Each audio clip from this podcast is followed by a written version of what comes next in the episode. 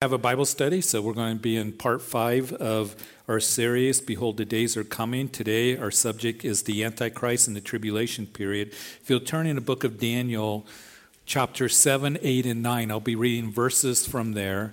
And then also, I'll make reference to the book of Revelation, Second Thessalonians, chapter 2.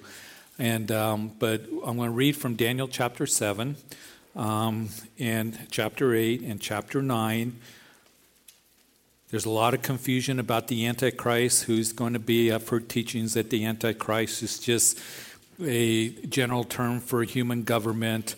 Uh, the tribulation period, there are Christians that I've talked to over the last couple months that have heard teaching that we're in the tribulation period. Um, we're going to talk about all that. Uh, there are some who even say that we're in the millennium reign of Jesus Christ. If this is the millennium reign of Jesus Christ, I'm very disappointed. So, so we just want you to have clarity and understanding concerning these things in this series, Behold, the Days Are Coming. For many of you, this may be a general review, but for a lot of people that have been coming through the services, this is brand new to them. And so we want to have clarity and understanding. So, the book of Daniel in the Old Testament, chapter 7, I'm going to begin reading at verse 23.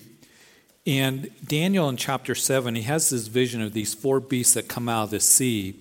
And the fourth beast really caught his attention. It had 10 horns, and in the midst of the 10 horns was this little horn. And as he looked at this beast, it doesn't tell us what kind of beast it was, um, but it does tell us that this beast, uh, which Daniel wanted to know about, it got his attention, was different from the others, exceedingly dreadful, its teeth of iron, its nails of bronze, and devouring broken pieces and trampled the residue with his feet.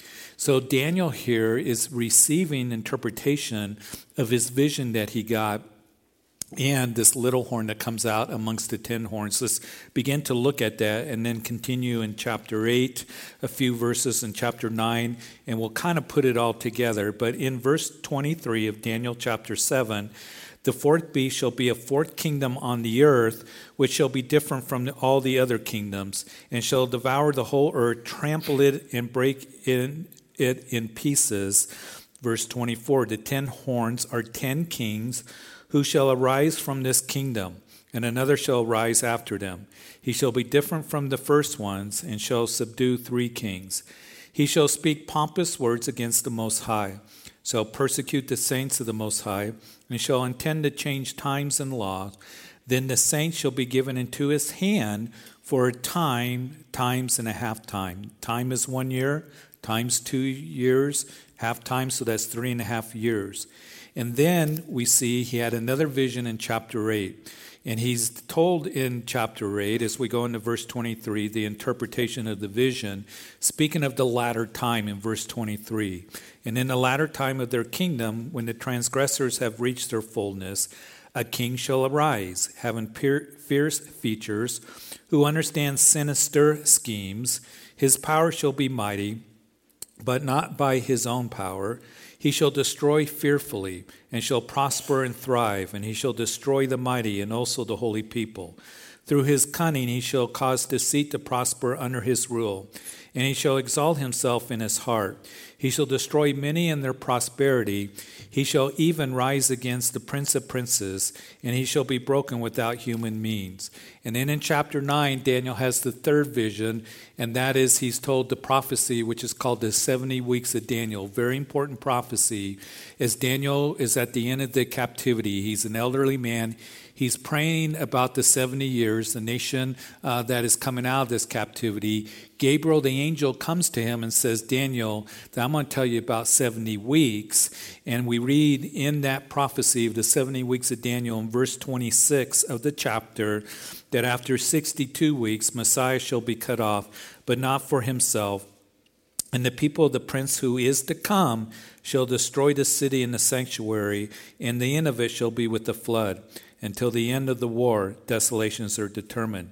Then he shall confirm a covenant with many for one week, but in the middle of the week he shall bring it in to sacrifice an offering. And on the wing of abomination shall be one who makes desolate, even until the consummation which is determined is poured out on the desolate. So let's pray before we get into our comments.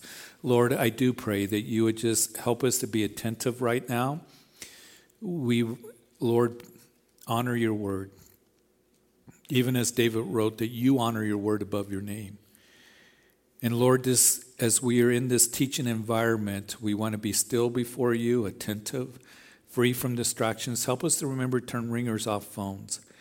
And Lord, uh, in these few minutes that we talk about this one that will come on the scene, Lord, we do want to be a, just set in our hearts and set in our minds that knowing that this is going to come to pass, that, behold, the days are coming.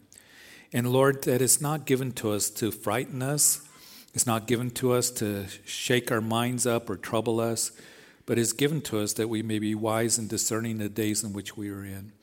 And Lord, so I pray that you would teach us through your word. In Jesus' name, amen.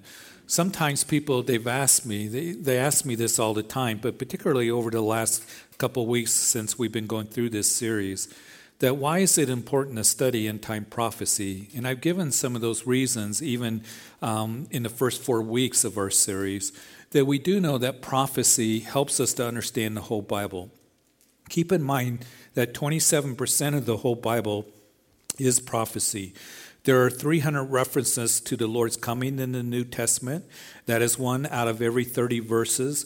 For, for every time that the Bible mentions Jesus' first coming, listen, the second coming is mentioned eight times. We are exhorted to be ready for the return of Jesus Christ over 50 times.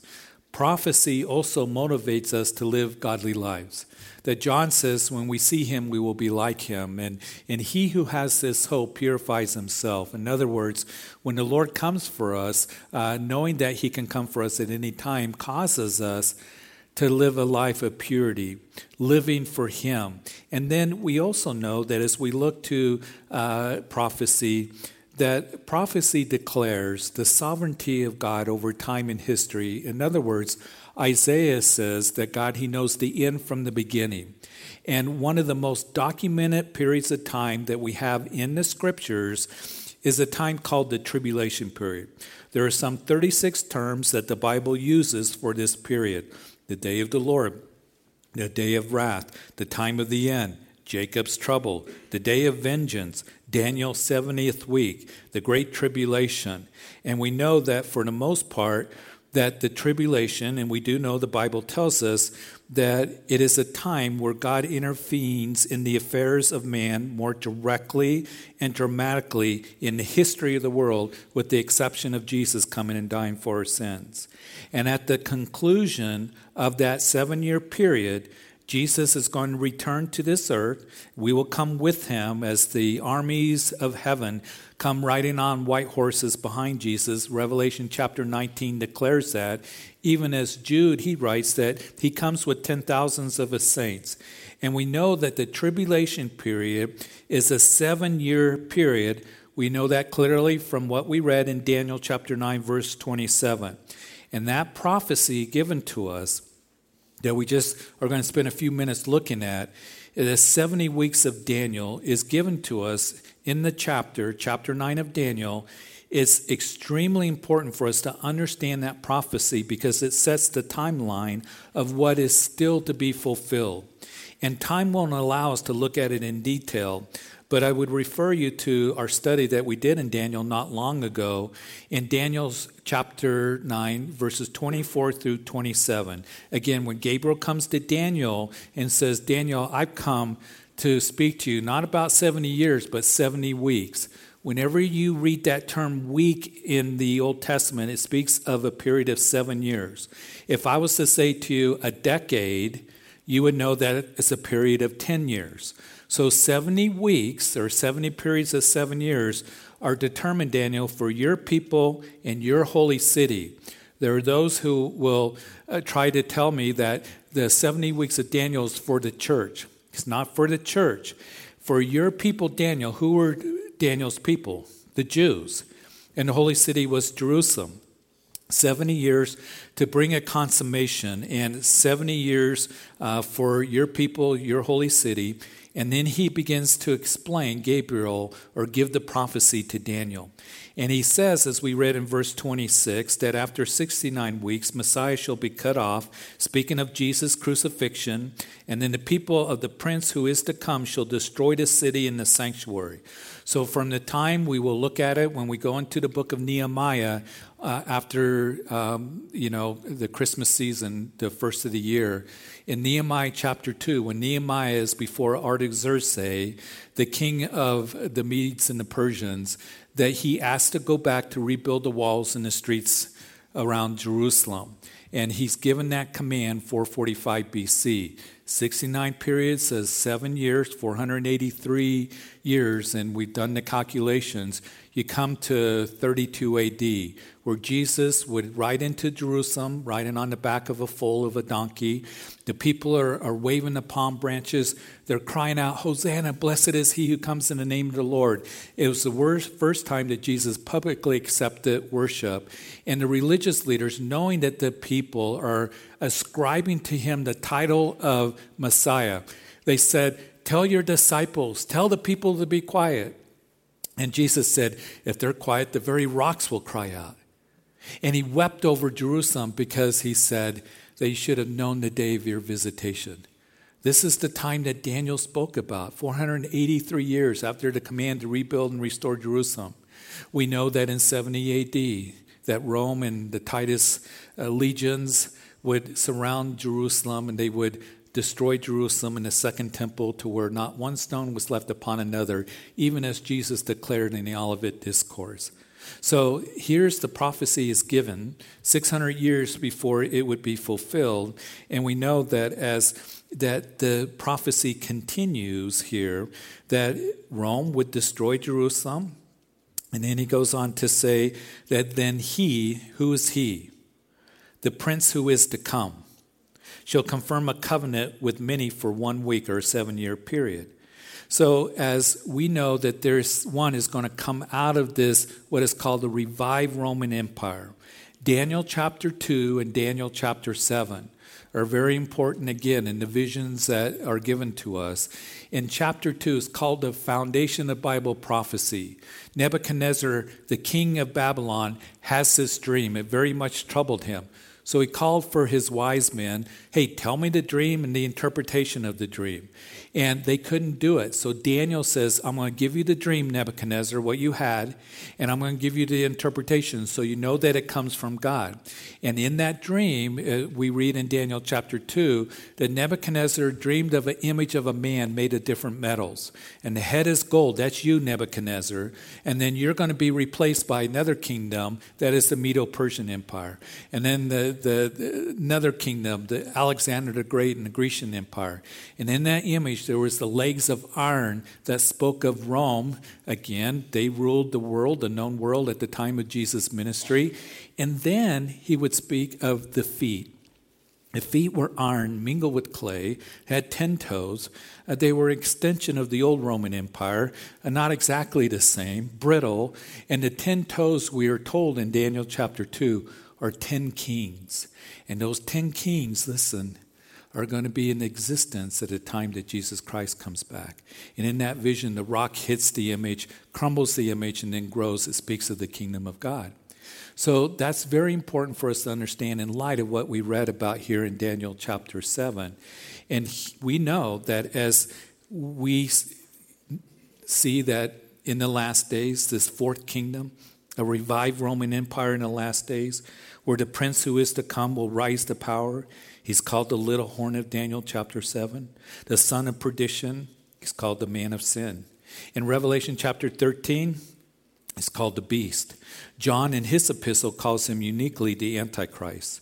He has 33 titles in the Old Testament, 13 in the New Testament. And according to Daniel chapter 9, verse 27, there's still a week, which is seven years, that begins with this one who will rise up to be a world leader, such as the world's never seen before. Again, with the exception of Jesus. And will confirm a covenant with Israel. We know that the 70th week of Daniel, or what we refer to as the tribulation period, begins with the rise of the Antichrist.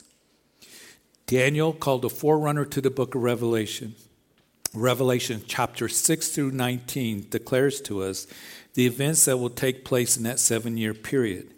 And the Antichrist takes center stage. He is seen in Revelation chapter 6, verse 2, in the first seal that is opened up. He comes riding on a white horse. He's conquering unto conquer. He has a bow, but he doesn't have an arrow. So you can write in your notes, which is really important so you don't get confused, and you can show it to people who say, well, we're in the tribulation period. we're not in the tribulation period. That the tribulation period begins with the rise of the Antichrist. It does not begin with the rapture of the church. You see, the rapture of the church is before the tribulation period. And there will be a gap of time between the rapture of the church and when the Antichrist comes on the scene. Second Thessalonians chapter 2, verse 7, that we are told that the mystery of lawlessness is already at work. Only he who now restrains will do so until he's taken out of the way. Then the lawless one will be revealed. The lawless one, again, another title of the Antichrist. I believe what Paul's referring to when he says that only he who now restrains will do so until he's taken out of the way, that he's making a reference to the indwelling Holy Spirit in us believers, the church. The church is a restraining factor. And when we are removed, when we are taken out of and away from the hour of tribulation, Revelation chapter 3, that shall come upon the whole earth to test those who dwell on the earth, when we are removed, then that restraining factor is removed, and the Antichrist will be able to be revealed. And always keep in mind that we, the church, we are told to keep our focus and our priority and to be looking for Jesus Christ. We're never told to be looking for the Antichrist. And how much time is going to be between the rapture of the church and when the Antichrist comes on the scene, that first seal that is opened up, when he makes a covenant with Israel for seven years, it could be just a few days, I suppose, a few weeks, a few months, a few years. We don't know for sure. But I think it's going to be a fairly short amount of time because can you imagine a world with no Christians? Can you imagine what this nation would be like with absolutely no Christians? When the church is removed, and always keep in mind that we are a restraining factor. In other words, when you are praying, as you're being a light in the darkness, as you are given truth, there's a restraining factor that is there that keeps lawlessness from just completely taking over. So we're a restraining factor, as Paul writes, that we will restrain until we're taken out of the way. Then the lawless one is going to be revealed. And we know that Christ, uh, the Antichrist, will rise to power at that time, and he'll make a covenant with Israel, as I said. The tribulation period is divided in the first half, three and a half years. And then in the middle of the tribulation period, we know that something very significant happens that leads then to the second half of the tribulation period, the last three and a half years, referred to as the Great Tribulation, referred to as Jacob's trouble. Daniel writes concerning the nation of Israel that it will be trouble such as the nation has never seen or ever will see again. So, in your notes, number two, you can write that the Antichrist is going to be a political leader.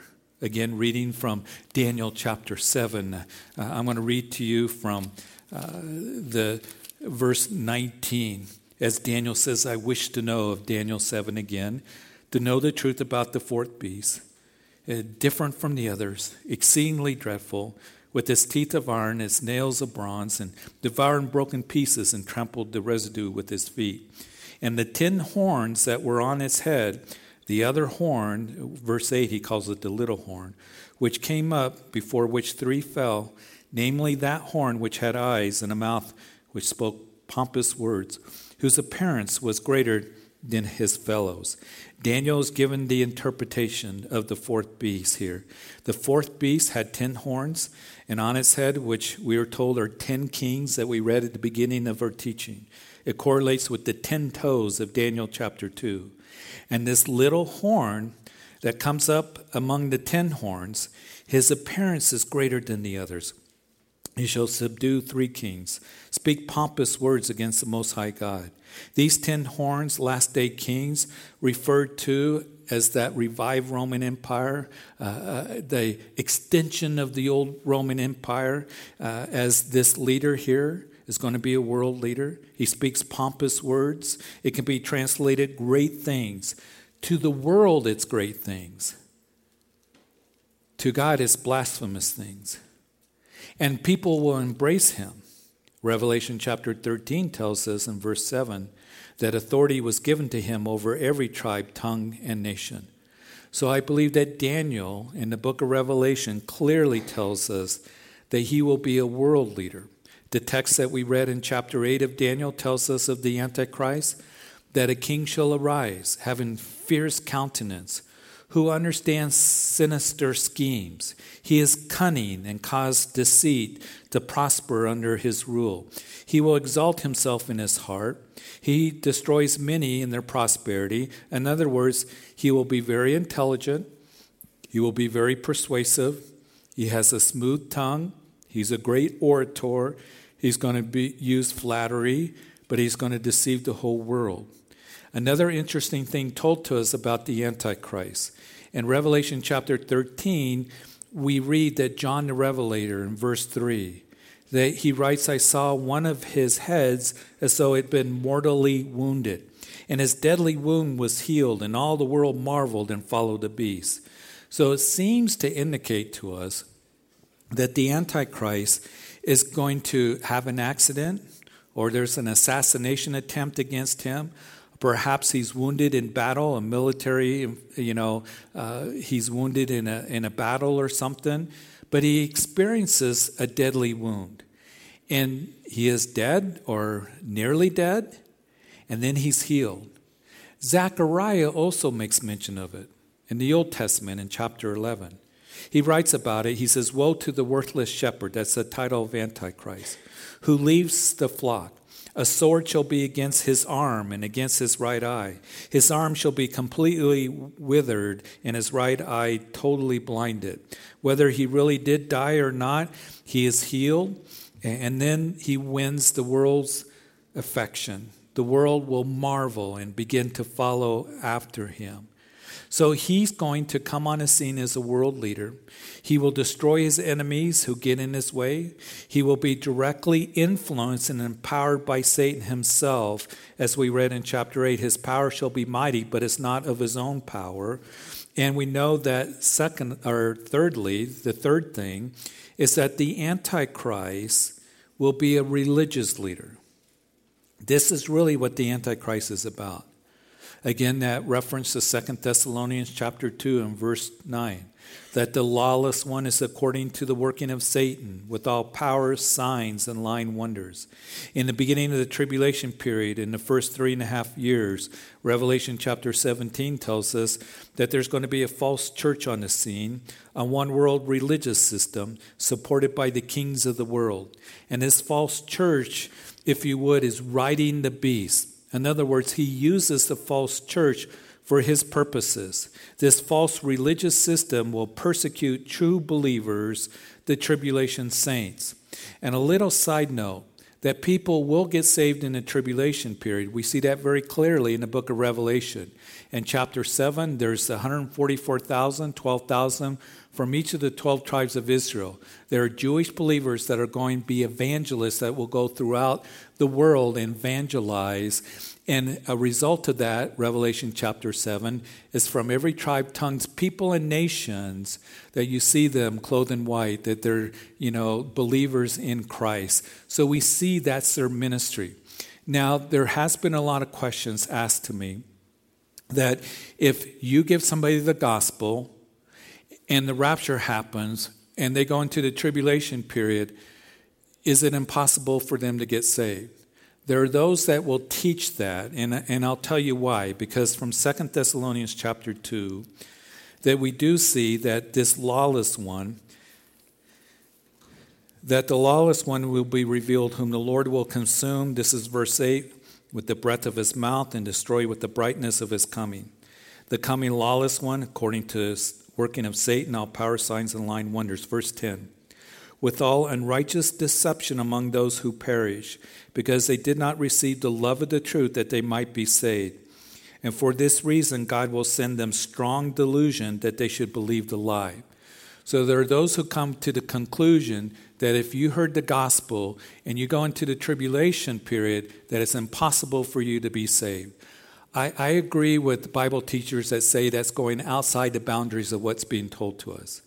I believe that many will be believing the lie. Strong delusion comes to them. We know that what is the lie? Endless speculation on that. I think you keep it in context in 2 Thessalonians chapter 2. The lie is that the Antichrist is God. He wants to be worshiped as God. We do know this, and I'll make reference to it in just a little bit. There will be an angel in Revelation chapter 14 that will fly across the whole earth and give the everlasting gospel, say that Babylon has fallen, and then an angel will say, Do not take the mark of the beast, and if you do, there's no hope of salvation. That is clear.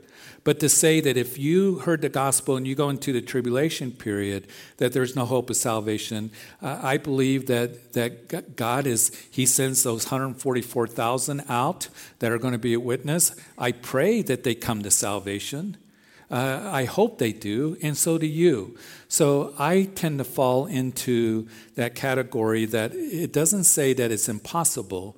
I do believe that many will be given over to the lie, but there are some, by God's grace, and because the church is taken out of and away from the hour of tribulation, as the church is that restraining factor, it doesn't mean that the Holy Spirit won't be working. The Holy Spirit will be working because no one can come to Christ, whether it's now uh, in the church age or in the tribulation period, without the drawing of the Holy Spirit.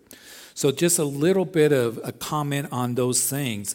But we do know that people will get saved. The Antichrist will destroy that false church that's on the scene, this woman called the harlot, a religious Babylon. And the reason that he does that, because in the middle of the tribulation period, he, as Second Thessalonians chapter 2 tells us, will go into the temple of God to proclaim himself as God, to be worshiped as God. There will be a temple rebuilt in Jerusalem. Matter of fact, they've been building it in a sense for years.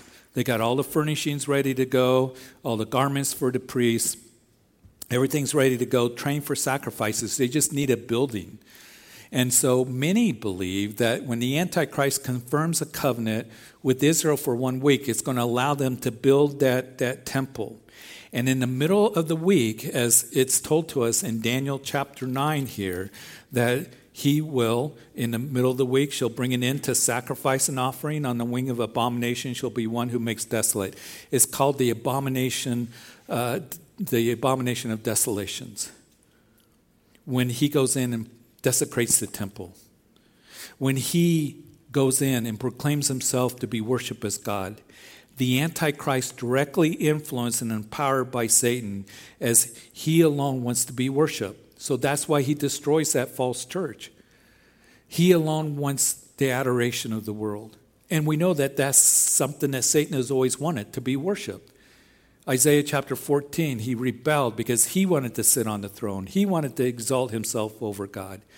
In the temptation of Jesus, what did Satan do? He brings Jesus up to see the kingdoms of the world, and he said, All these are yours if you just bow down and worship me. So, the beginning of what is called the Great Tribulation is when he goes and he desecrates the temple, the abomination of desolation. That begins the Great Tribulation period, the last three and a half years. Jesus said concerning that time, when you see the abomination of desolation spoken by Daniel the prophet, he says, Flee, get out of there, you and Judea. Because there will be a time of great tribulation such as the world has never seen or ever will see again. Again, Daniel chapter 12 says the nation will go through a time of trouble like they've never seen before. Daniel chapter 8, verse 25 the Antichrist exalt himself in his heart. In chapter 7, verse 25, tells us he speaks pompous words against the Most High, shall persecute the saints of the Most High, shall intend to change times in law. What does that mean? We're not exactly sure. Perhaps change the calendar, holidays, no religious holidays. In a sense, we, we see that in you can't have nativity scenes at Christmas. You can't speak of Christ. You can't speak of Jesus at Easter and the resurrection and the empty tomb. So he may come along and say, no Christian holidays, no Yom Kippur, no Ramadan, nothing to do with or give observance to any other religion or any other God, little g, especially the true and the only God, big G, and to Jesus Christ. You see, Antichrist not only means against Christ, but it also takes on the meaning of instead of Christ. And in verse 25 of Daniel 7, we read it goes on to tell us, but the saints were given into his hands for a time, one year, times two years, half times three and a half years. We know from Revelation chapter 12 that the dragon, Satan, will go and persecute the Jews very heavily. He will use the Antichrist. They will have a remnant that will flee to the wilderness, to the rock city Petra, is believed, for three and a half years. He will kill many Jews and tribulation believers. Revelation chapter 13 tells us that all the world marveled and followed the beast. So they worshiped the dragon who gave authority to the beast. Can you imagine a world that breaks out in satanic worship? That's what's going to happen. We also told in that chapter that there is a false prophet. Now, Jesus warned that one of the signs of the end times is there will be many false prophets and teachers deceiving many. But there will be a false prophet that will work signs and wonders and point people to the beast to, to worship the beast. So you kind of have this, in a way, a false trinity. You have the dragon, chapter 12. You have the dragon that is empowering and influencing the Antichrist. And then you have the false prophet that is pointing to the Antichrist to worship him.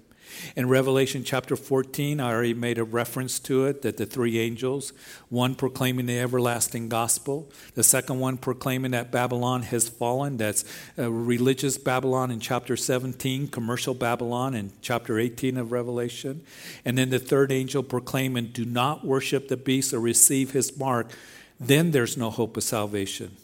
Very heavy chapter, which leads to that the Antichrist is going to be, number four, an economic leader.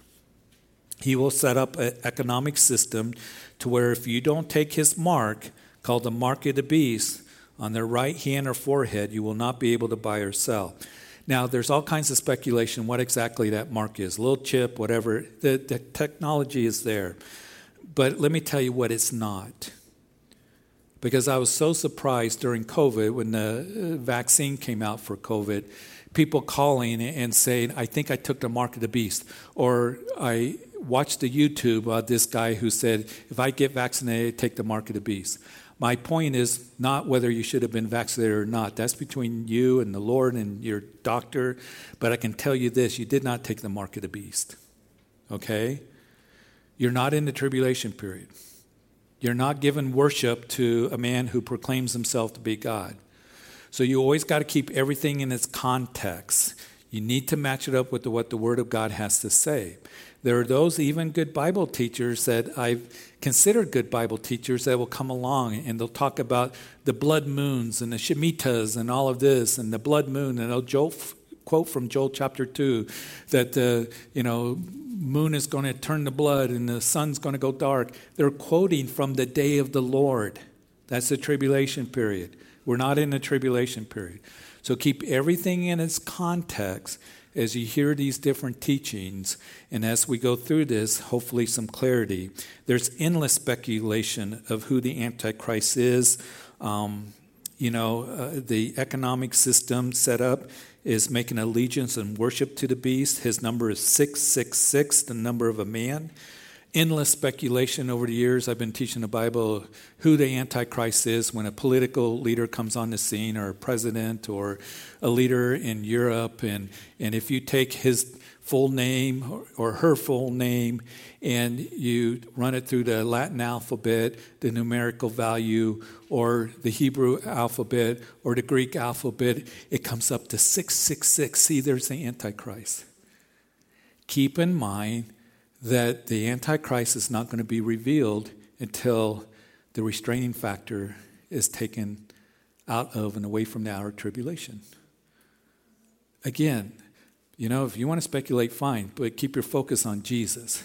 I don't think about trying to figure out numerical values who the Antichrist is. I remember one time somebody sent me a, a YouTube of something of that this guy was convinced that remember years ago Barney the little kid show the, the purple dinosaur he was the antichrist corrupting our kids and uh,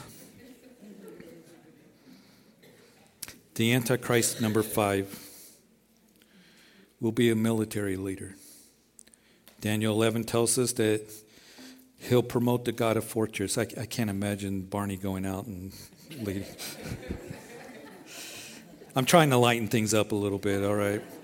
But the Antichrist initially comes on the scene as a peacemaker, Revelation chapter 6, verse 2. He comes riding on a white horse. He has a bow, but not an arrow. He comes seemingly as a peacemaker, making a covenant with Israel for a week. But then his true colors are going to be re- revealed as a false peace. Because Satan is a liar, he's a deceiver, he's a destroyer. And he will begin to use military means to gain the world. Daniel 11 describes the kings of the south and the north with many ships and chariots. Revelation chapter 16, the kings of the east, they will meet in the valley of Megiddo in the last world war called the Battle of Armageddon. And in the middle of that battle, Jesus will come back to establish the kingdom. Jesus said, if those days were not shortened, no flesh would be saved. That's a remarkable statement. They say that the United States has five times the nuclear arsenal China, Russia, four times the nuclear arsenal. In other words, we have enough nuclear weapons to blow the world up five times, like one time isn't enough. But we can destroy ourselves with what we have. And if Jesus didn't come back or doesn't come back at that time, man would have destroyed himself. And he comes back, Jesus, at the end of the tribulation period, and the Antichrist and the false prophet will be cast into the lake of fire. But I want to end with this, and then we're going to go to the communion table.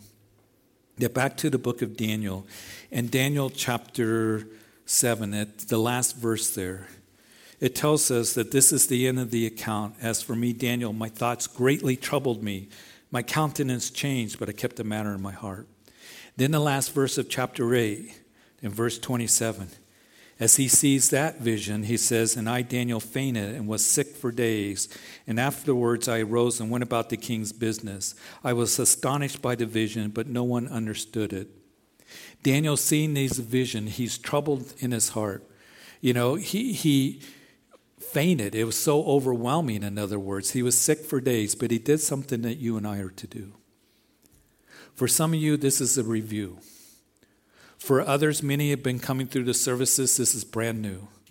That, that they come out and, and they're just overwhelmed, and this is heavy, and, and I understand that.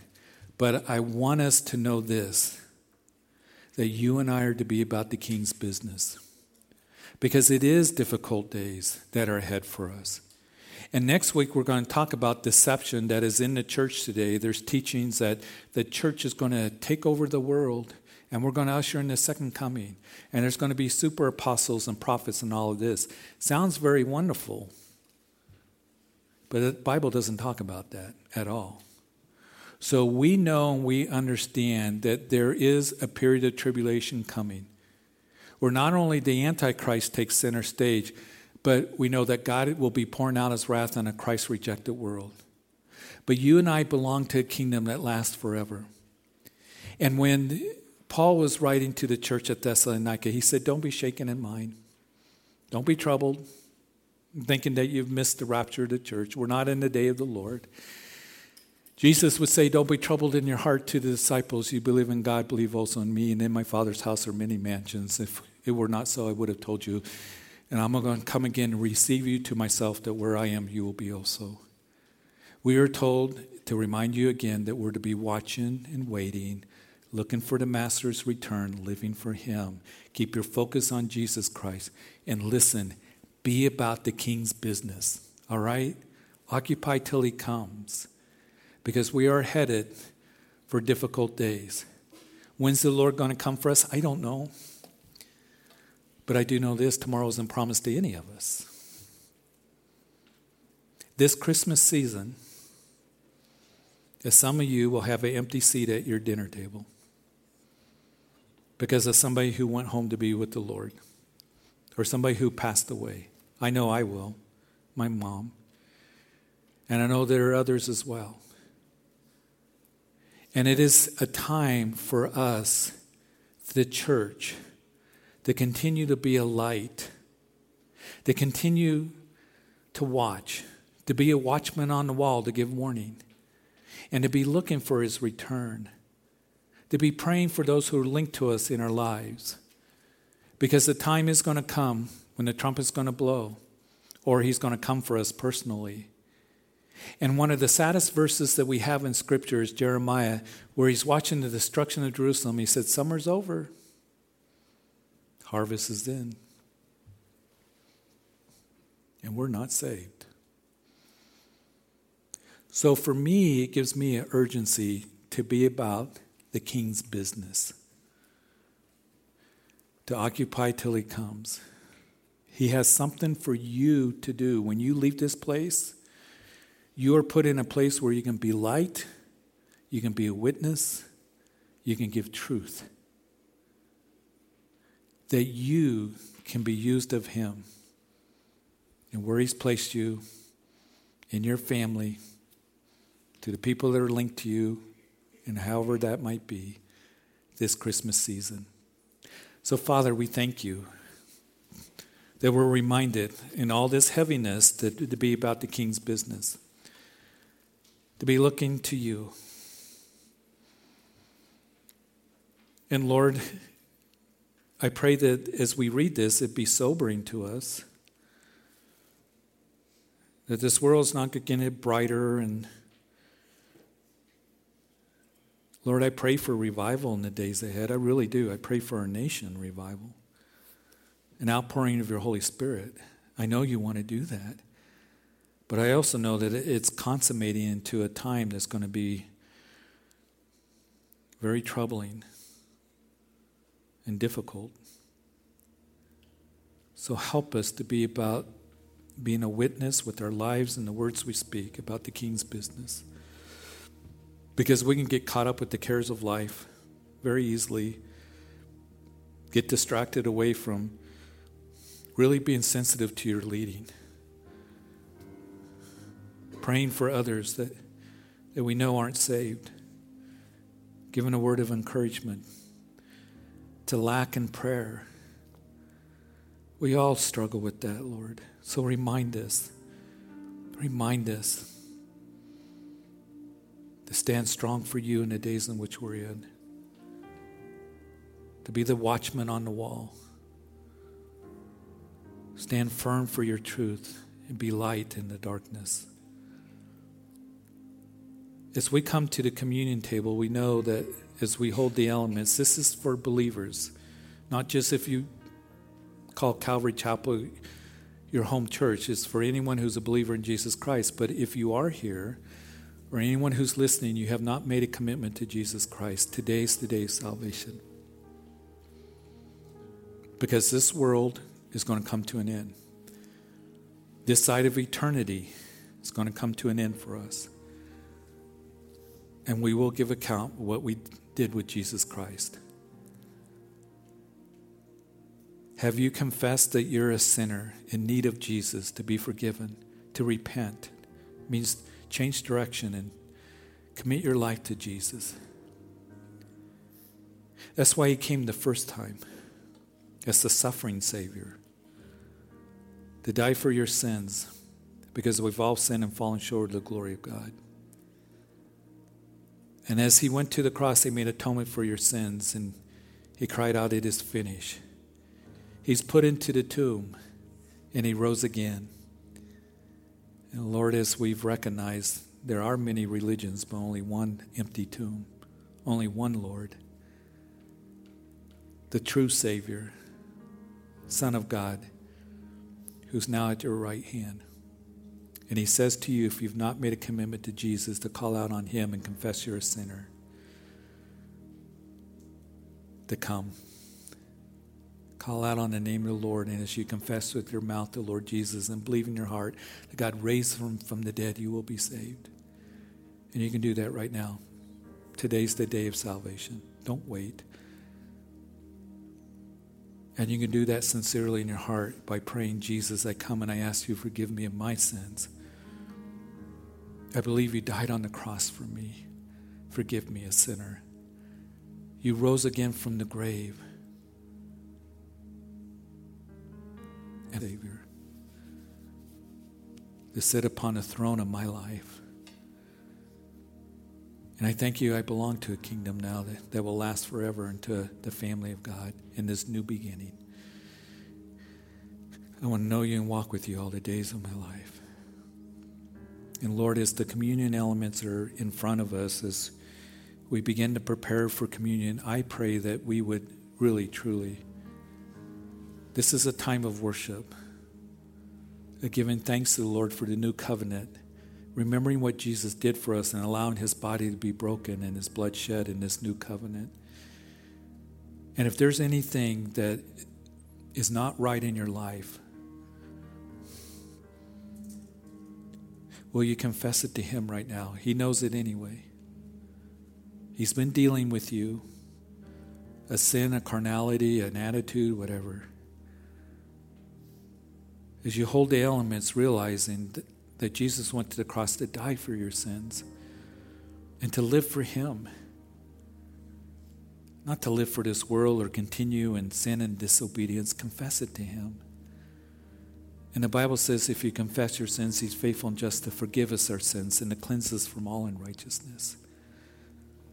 So may this be a time of just really, Lord, pressing our hearts in on you, being honest with you. In Jesus' name.